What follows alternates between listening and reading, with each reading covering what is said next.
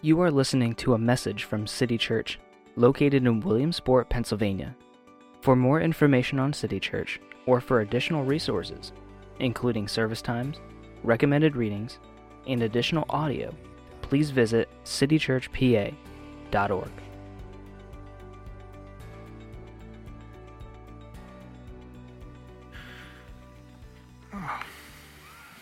Good morning. My name is Joe Gill, and I am one of the pastors here at City Church. I am blessed with four beautiful children, ages 6 to 15. I have three girls and one boy. Boy was born third, my little comrade in arms. Uh, but what that means is that for a long time now, the vast majority of the TV time in our household is occupied with children's programming. Uh, and for the first five, six years of that, it was all little girls' children's programming. So I know all about Peppa Pig, and I know about Sarah and Duck and Strawberry Shortcake. Now, my boy, he started getting older, so now we start getting some some uh, grosser and grittier content in there, like uh, you know Phineas and Ferb and Milo Murphy's Law and Teenage Mutant Ninja Turtles. Uh, it's it's good, um, gentlemen. I, I've, I've actually come to kind of appreciate all the children's programming. And guys, don't judge me. My Little Pony has, has its moments. It really does. But one of the shows that my kids like to binge now and then, because of course everything's streaming now, so you, know, you don't just wait around for an episode and then wait till the next day, like we used to in ye olden days. Uh, but one of the shows my kids like to binge now and then is Disney's The Lion Guard. Has anybody seen that one? Got Disney's The Lion Guard, a few. Okay. So The Lion Guard, it's, uh, it's a story. It takes place after the events of The Lion King uh, Simba is uh, in charge of Pride Rock now, and he's a dad. He's got kids of his own. And um, the show is mainly about Simba's son, Kion, who has been commissioned to protect the Pride Lands. And he assembles a team, and they go about taking care of problems and, and doing all kinds of cool stuff. But the power behind Kion and the whole team is what the show calls the roar. And this is a special ability that is bestowed just on Kion. And it's when, when there's a, a real crisis and he's really got to take care of a big problem, he can use this roar. And when he does that, all of the past kings that came before him also roar through him. And so it's this powerful thing. It has the, the power to literally blow bad guys away uh, as if by hurricane force winds. But it's kind of a, a nifty, fantastical illustration of the power of a king's authority. And we've, we've seen now how Nehemiah, he's, he's a man that is full of compassion for God's people. He is deeply concerned over the welfare of Jerusalem. And now he has a royal commission. He is a man that is sent by a king. And I'm not exactly just talking about Artaxerxes. Because if you notice, when you read the first chapter of Nehemiah, towards the end of his prayer, he's talking to God, and his confidence is in God, and he says, Please grant me success today with this man. He knew that the king of Persia was still just a man, and he knew that the heart of this king was like channeled water in the hand of the Lord. And so when Nehemiah comes to Jerusalem as a man commissioned, He knows he comes, yes, he has the authority of the king of Persia, and there's benefit to that. But even more, what really gives Nehemiah his courage and his boldness is that he knows he comes on the authority of the throne of heaven. Now, in this text today, uh, chapter 2, verses 9 through 20, Nehemiah, he has been traveling. He's come from Susa. He's coming in for a landing. Uh, he's, he's, he's already had the, the challenge of meeting with the king, and that was, that was stressful enough. But now he's coming in and he's going to find out what sort of challenges on the ground are waiting for him that will dog the entire project. And there are two primary challenges that he has to deal with. The first challenge that faces Nehemiah is introduced in verses 9 and 10. Verse 9 says, I went to the governors of the region west of Euphrates and gave them the king's letters. The king had also sent officers of the infantry and cavalry with me. And then verse 10 says, When Sanballat the Horonite and Tobiah the Ammonite official heard that someone had come to pursue the prosperity of the Israelites, they were greatly displeased. When it says the, the region west of the Euphrates, other translations will call it the province beyond the river. This was actually a proper name for a region that included um, a number of places Judah and Samaria and Ammon on the other side of the Jordan and other places, you know, north and south. That, that was all a region called the province beyond the river, or here, the region west of the Euphrates. And Nehemiah comes and gives these governors his letters of authorization. And the scriptures give us some important information about these guys. We have their names, it says something about their heritage, and then it says something about their hearts.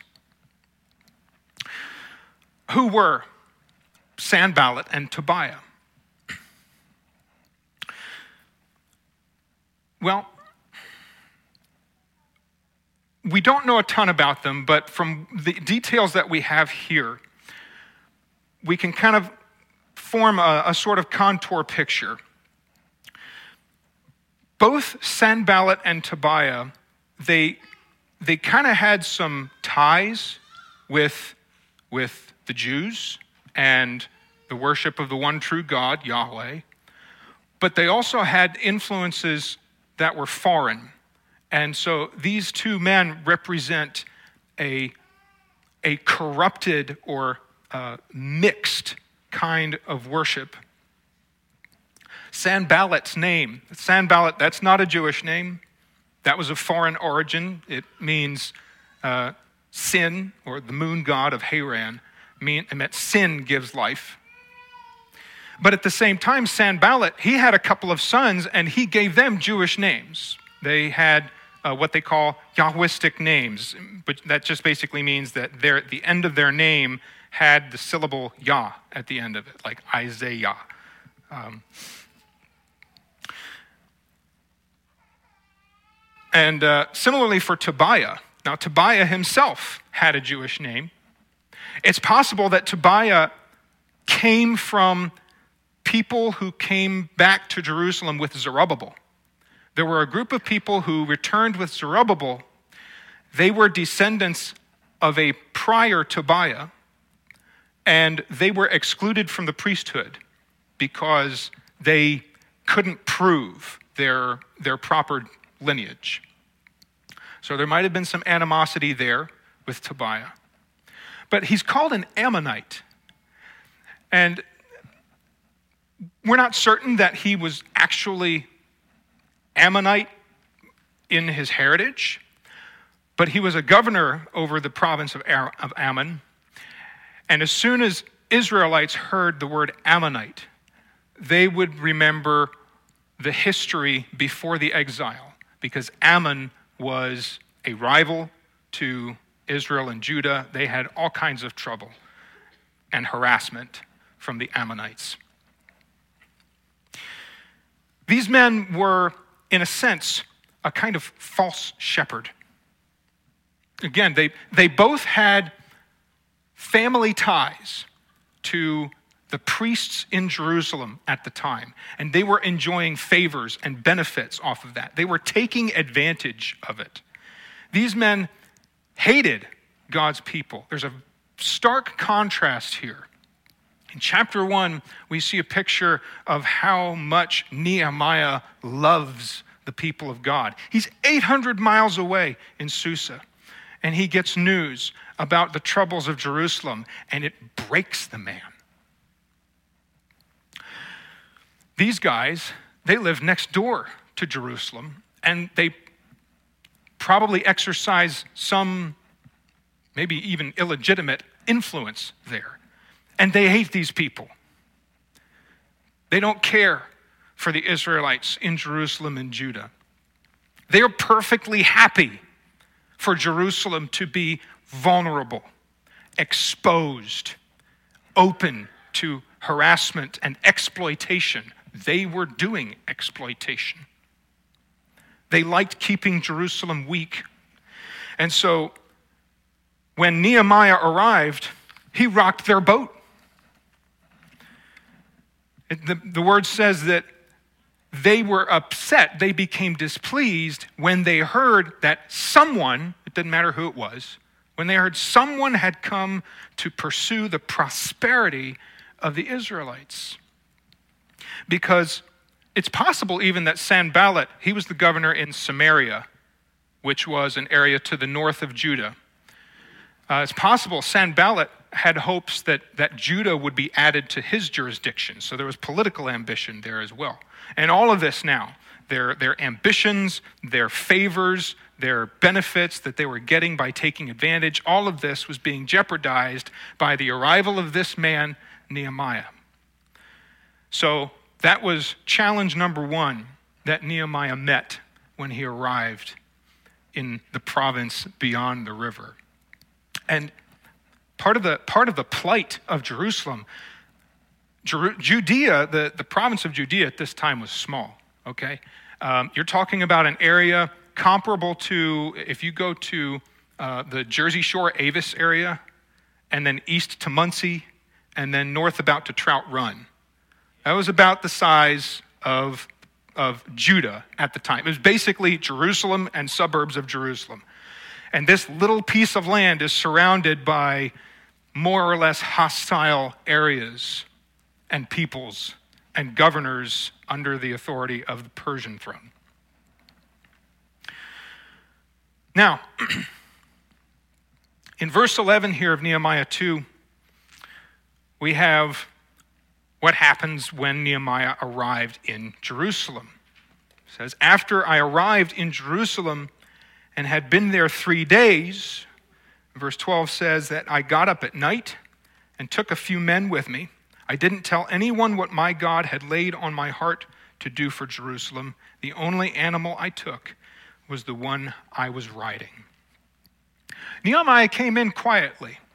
He didn't come in with fanfare. I mean, he did have he had a, and he didn't ask for this, this was Artaxerxes' idea, because I think Artaxerxes liked him a lot. He had a royal military security detail. But he didn't come in, you know, blowing trumpets saying, I'm here to restore Jerusalem. No. He was the newly appointed governor in Jerusalem, but he came in quietly. And there are some very important practical reasons that he might have done that. And just as a quick aside, uh, let's note that when we are commissioned and called by God, that does not negate the need for practical considerations. There's nothing inherently unspiritual about planning and preparation. And one of the things, there's a number of admirable traits that we see in Nehemiah his compassion, his trust in God. He's a man of prayer. He is, he is a, an experienced man of the royal court. He's a diplomat. He's a man of wisdom. And we see Nehemiah's wisdom here when he arrives in Jerusalem. It doesn't say exactly why he just kind of hung around for three days, but there's a couple of reasons that are certainly not beyond imagination. He might have taken a little bit of a rest, just like Ezra did. Ezra took three days after he arrived in Jerusalem. That was an 800 mile, two month trip from Susa to Jerusalem as you go all the way through the Fertile Crescent, because you don't want to go through the desert. He probably cooled his jets a little bit. There is a time for rest. But also, Nehemiah, he probably grew up in Persia. I mean, it took him years to be accepted into the royal court, to become the, cup, the king's cupbearer. That was not a light thing. To be the cupbearer to the king, that was one of the most trusted positions. He was close to King Artaxerxes. He had tremendous influence with the king. He probably grew up in Persia. He's probably never even seen Jerusalem. So, one of the things that he likely would have been doing during these three days is getting familiar with the city and making contact with the important people that he would have to be working with. Again, practical considerations. It, they're not unspiritual, they're not leaning on the arm of the flesh. One of my favorite analogies for that is a farmer. You know, a farmer, he plants seed, he trusts God for the crop. The farmer doesn't make the seeds grow. None of the things that the farmer does guarantees that he will have a good crop.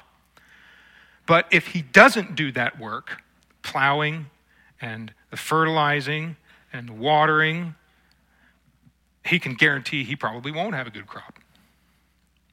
And it's not because he makes the seed grow. He still has faith in God that the seed will grow, but there's work that must be done. But going forward, after Nehemiah had met with Sanballat and Tobiah and been introduced to the first major challenge for the work, he now had the second major challenge. Sanballat and Tobiah, they were false shepherds because governing authorities are, in a sense, shepherds. Nehemiah now, he arrives as the new governor of Jerusalem. He is a shepherd. He has to shepherd these people and they are a demoralized people. We said that Judah at this time was a fairly small little area, and it's surrounded by bigger, bully territories. But also, they were demoralized because of waiting.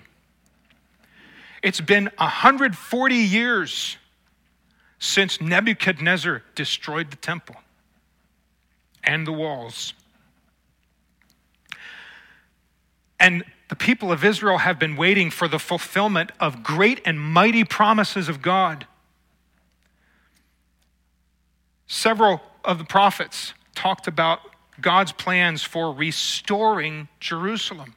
Isaiah chapter 65, verses 17 through 19 say, I will create new heavens and a new earth the past events will not be remembered or come to mind. Then be glad and rejoice forever in what I am creating, for I will create Jerusalem to be a joy and its people to be a delight. I will rejoice in Jerusalem and be glad in my people. The sound of weeping and crying will no longer be heard in her. In Jeremiah chapter 33, verses 10 and 11, they say, This is what the Lord says. In this place which you say is a ruin without people or animals, that is, in Judah's cities and Jerusalem's streets that are a desolation without people, without inhabitants, and without animals, there will be heard again the sound of joy and gladness, the voice of the groom and the bride, and the voice of those saying, Give thanks to the Lord of armies, for the Lord is good, his faithful love endures forever. As they bring thanksgiving sacrifices to the temple of the Lord, for I will restore the fortunes of the land as in former times. Finally, Amos chapter 9, verses 14 and 15. They say, I will restore the fortunes of my people Israel. They will rebuild and occupy ruined cities, plant vineyards and drink their wine, make gardens and eat their produce. I will plant them on their land, and they will never again be uprooted from the land I have given them. The Lord your God has spoken. And these people in Jerusalem have been waiting decades for any of this to even begin to come to pass and materialize. They were discouraged. And their wall is broken down. Why is that such a problem? We aren't so familiar with that because most of our cities in our country, they don't have walls and they don't generally need walls. But walls were really important at the time. A wall was armor for a city. How would you feel going into battle in jeans and a t shirt? Or skating out onto an ice hockey rink in pajamas without having any protective gear? For one thing, people are going to make fun of you, and that's going to be demoralizing. But also, you are exposed to the potential of severe injury and this was what it was like for a city to be without a wall. The wall was protection. Without the wall, any roving band of marauders could just wander in and make trouble, hurt people, take things. And so these people are discouraged from waiting. They're demoralized because they don't have a wall. And the fact that this is a ruined city, that it was destroyed by a king of Babylon, and it's been laying like this for a century and a half, they are the object of ridicule all over the area. So Nehemiah has this now as a challenge. He's got an external challenge from the enemies of God's people. He has an internal challenge as a shepherd. He has to do something with the demoralized and discouraged hearts of the people themselves. And so it's really not wise for him to just show up and say, We're going to rebuild. Because what are the people probably going to do? Probably the same thing that most of the Israelites did when Moses showed up. Yeah, sure. Whatever you say, buddy. So he needed a plan. He needed to be able to show these Israelites at least two things that he was competent to lead, he was a man with a plan, and that God was behind him. So that's why the stopping for three days, and that's why the secret outing after dark with an inconspicuous group of companions to go and have a look at the walls. He needed to know what's the nature of the task? What is the extent and the scope of the damage? How are we going to approach this work? You know, he was probably he was probably thinking about all these things during the 4 months that he was praying before he met with Artaxerxes. He's probably been thinking about all this stuff during the 2 months that he had been traveling to get to Jerusalem. And now he's sizing up the situation practical considerations, using wisdom. He's not just rushing in, he's being circumspect. He's taking a look, he's making a plan.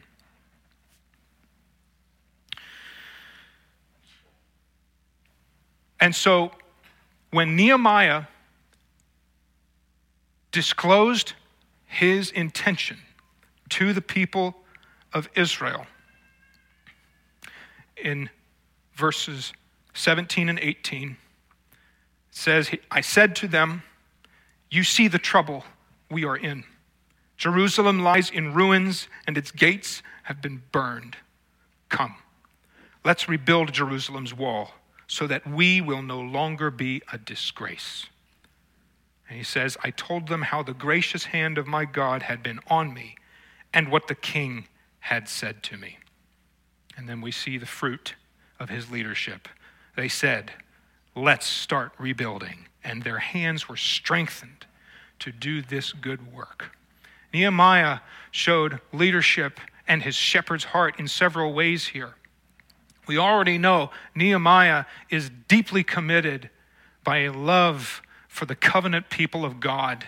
He, lo- he has loved them from afar, and now he's come from the royal court to meet them where they are at.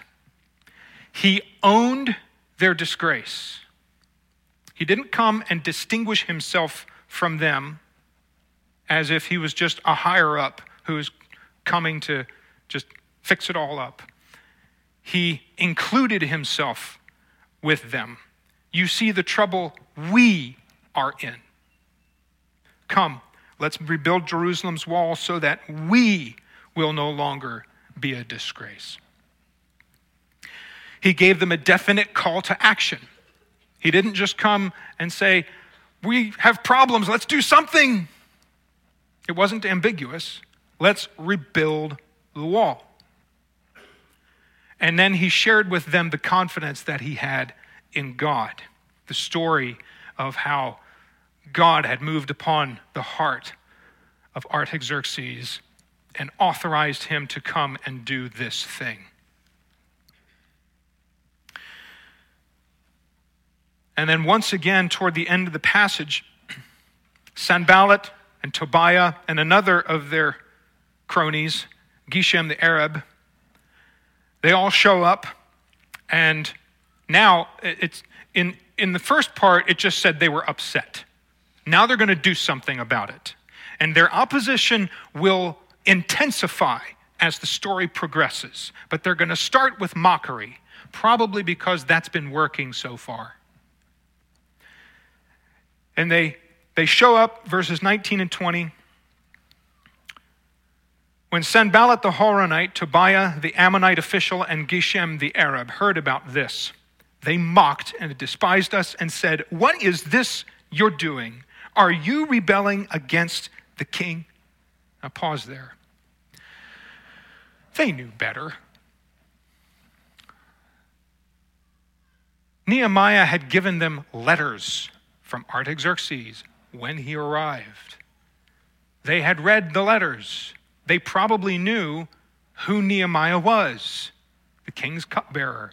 They saw the security detail that was sent with Nehemiah. They know Nehemiah is here on the authority of the king. These words are not for Nehemiah, they are for the people. Because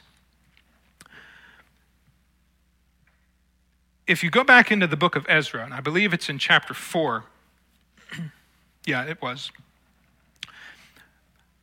when the temple was being rebuilt, uh, some of them were also starting to work on the walls along with it at that time. But when that temple was being rebuilt under Zerubbabel, some of the enemies of Judah, they sent a letter to the king of Persia and badmouthed them told on them, said, These people are rebuilding this city and they're going to revolt. And the king of Persia then, and I believe it was Artaxerxes, he sent a decree requiring construction to be stopped, to be halted. And the people in Jerusalem will remember this.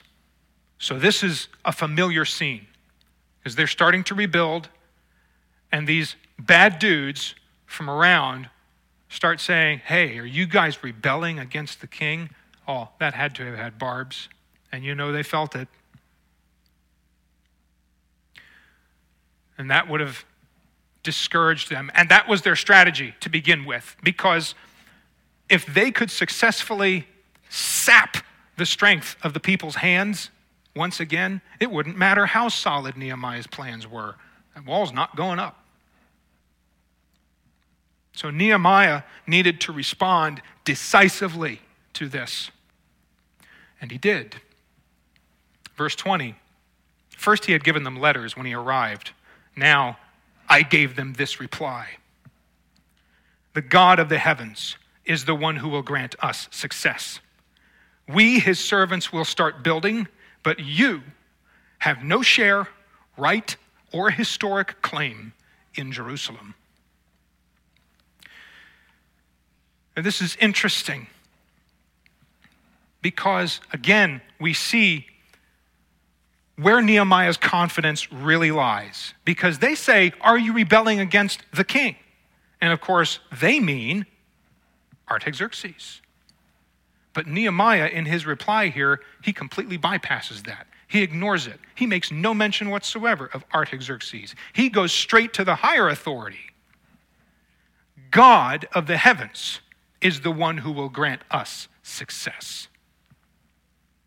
And then, to add insult to injury, Nehemiah categorically excludes these men from the community and the project. He says, We, his servants, will start building. The implication, of course, being, You are not his servants.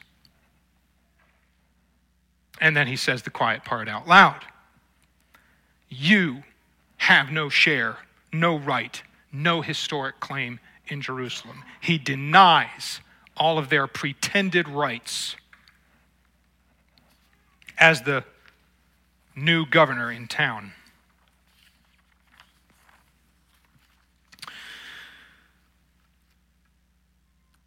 Now, we are not the Israelites in Jerusalem.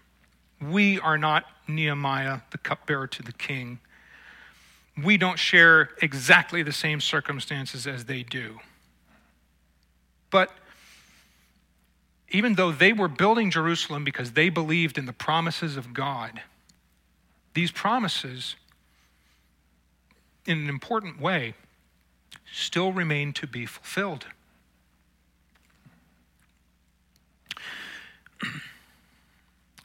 I would encourage you at some point later to go back to Isaiah chapter 65 and read further in that chapter because Isaiah really gets into some pretty amazing descriptions of the restored Judah and Jerusalem and what it will look like.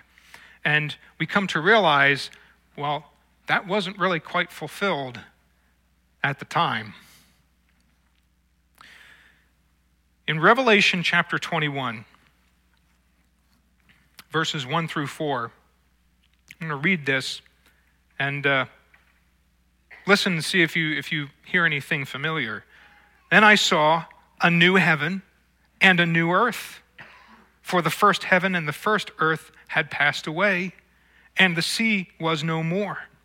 I also saw the holy city, the new Jerusalem, coming down out of heaven from God, prepared like a bride adorned for her husband. Then I heard a loud voice from the throne Look, God's dwelling is with humanity, and he will live with them. They will be his peoples, and God himself will be with them and will be their God. He will wipe away every tear from their eyes. Death will be no more. Grief, crying, and pain will be no more because the previous things have passed away. That sounds a lot like Isaiah 65. New heavens, new earth, past events no longer remembered. The sound of weeping and crying will no longer be heard. These are still promises awaiting a future fulfillment. We are trusting God for the fulfillment of the same promises that Nehemiah and the Israelites were. Five centuries after Nehemiah, there was another man who came weeping over Jerusalem. But he was not weeping over Jerusalem in physical ruin. He wept over Jerusalem because it was a spiritual shambles. We're talking about Jesus.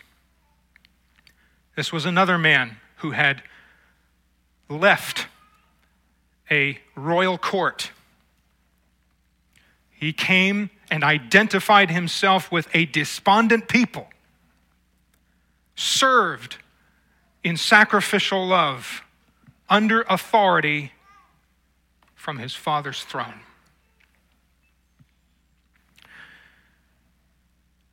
Christ is the ultimate Nehemiah. But we too are kind of little Nehemiahs. Sometimes, sometimes we're more like the Israelites who were in Jerusalem. But in a way, we also kind of reflect Nehemiah himself. Because we are also called and commissioned by God to do a work. Acts chapter 17, verse 30 says, Having overlooked the times of ignorance, God now commands all people everywhere to repent. That's a royal decree. And in Matthew chapter 28, verses 18 and 19, Jesus came near and said to them, All authority has been given to me in heaven and on earth. Go therefore, because he has the authority. Go therefore and make disciples of all nations, baptizing them in the name of the Father and of the Son and of the Holy Spirit. That was a royal decree.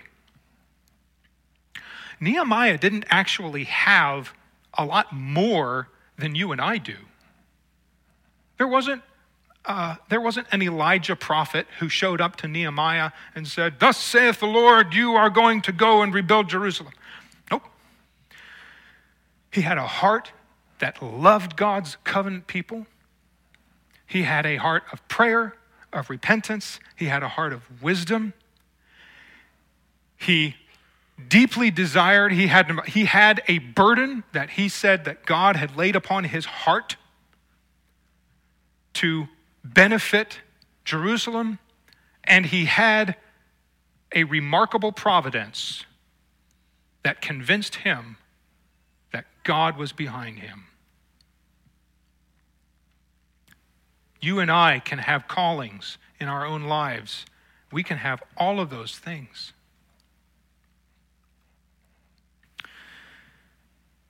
So, how do we go about building then? We build first by telling the truth. We are building now a spiritual Jerusalem, a spiritual house for God. Ephesians chapter 2, verses 19 and 22 say, So then, you are no longer foreigners and strangers, but fellow citizens with the saints and members of God's household built on the foundation of the apostles and prophets, with Christ Jesus himself as the cornerstone. In him, the whole building, being put together, grows into a holy temple in the Lord. In him, you are also being built together for God's dwelling in the Spirit.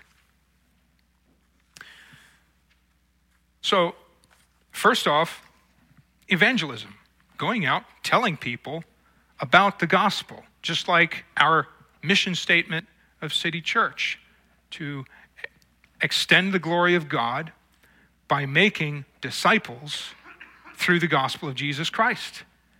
That is how we, as true spiritual Israelites, build the New Jerusalem. That's how we are doing the work. But also by defending the truth.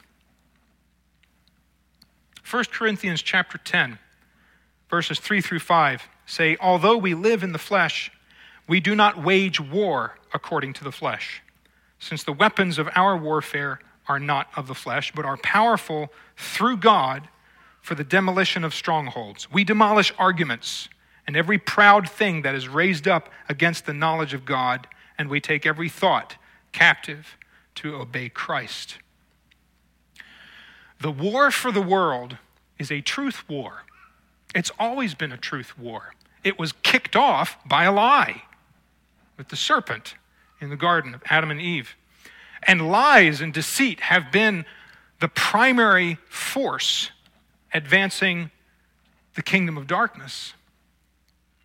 And we fight it with the truth by defending the truth.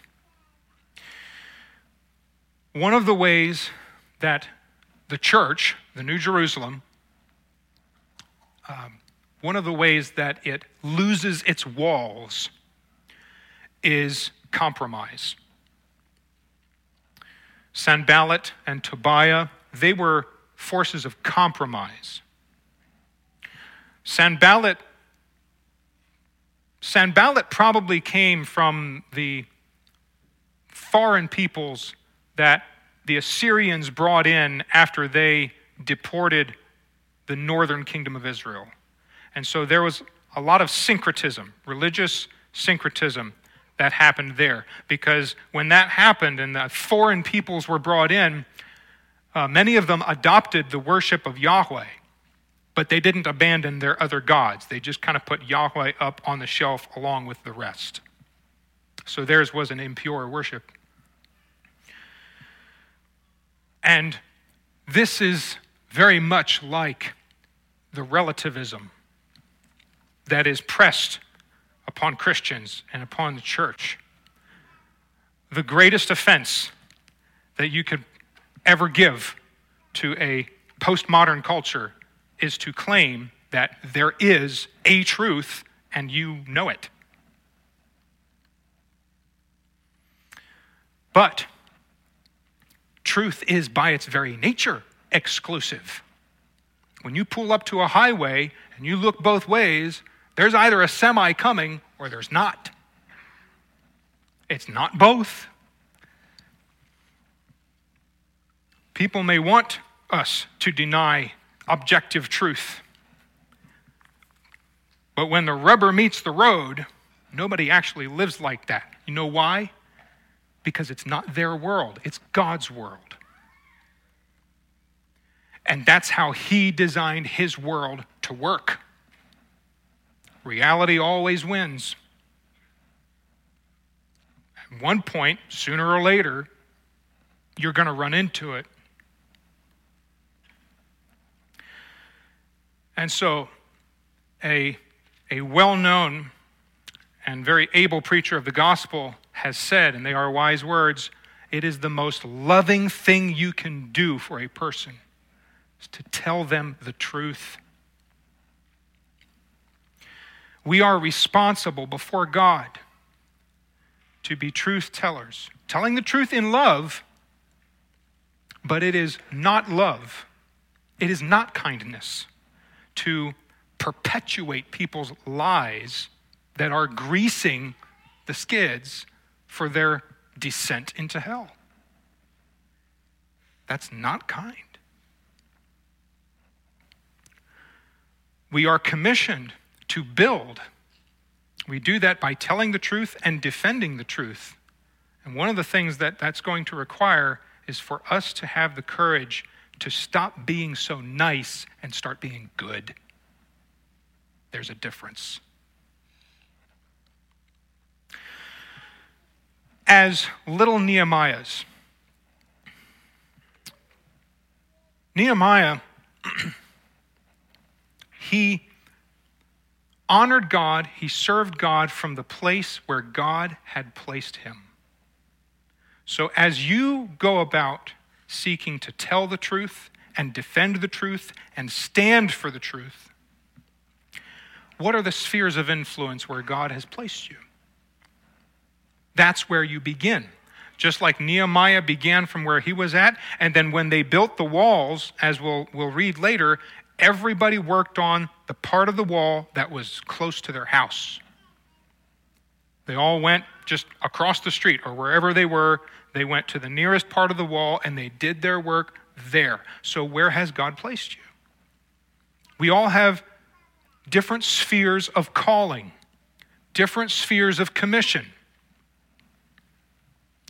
Are you a father? Are you a mother? Have you been given spheres of influence in the workplace? Are you on a school board? Do you participate in other uh, areas of local government? There are all kinds of different places where God has stationed us. And if we have if we have the love of the covenant people of God, the love of his church, and we make ourselves people of prayer and we seek God for wisdom, then Christ, the ultimate Nehemiah, can direct us in building the walls.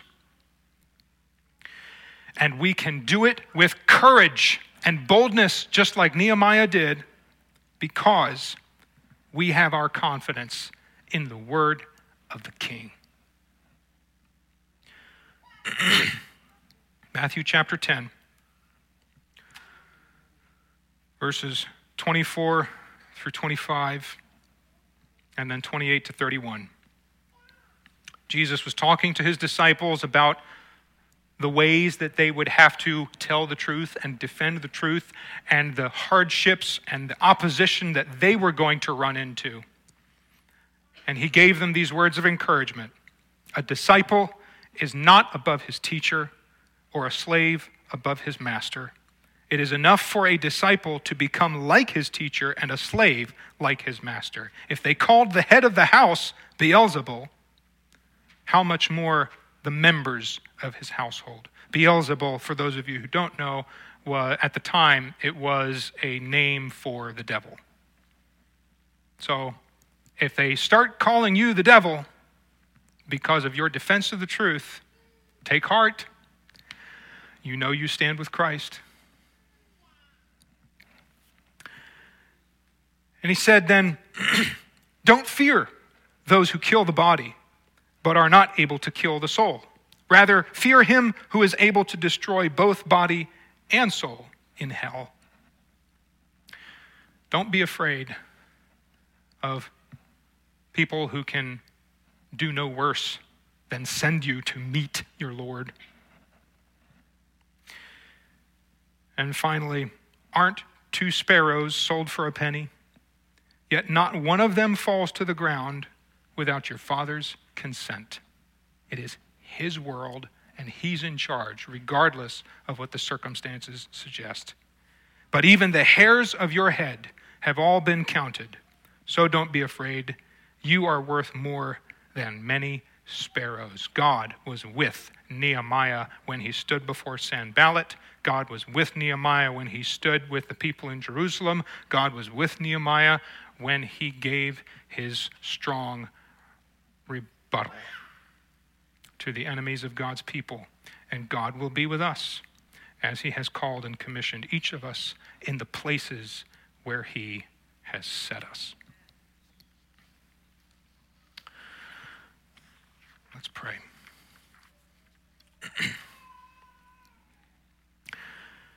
Heavenly Father,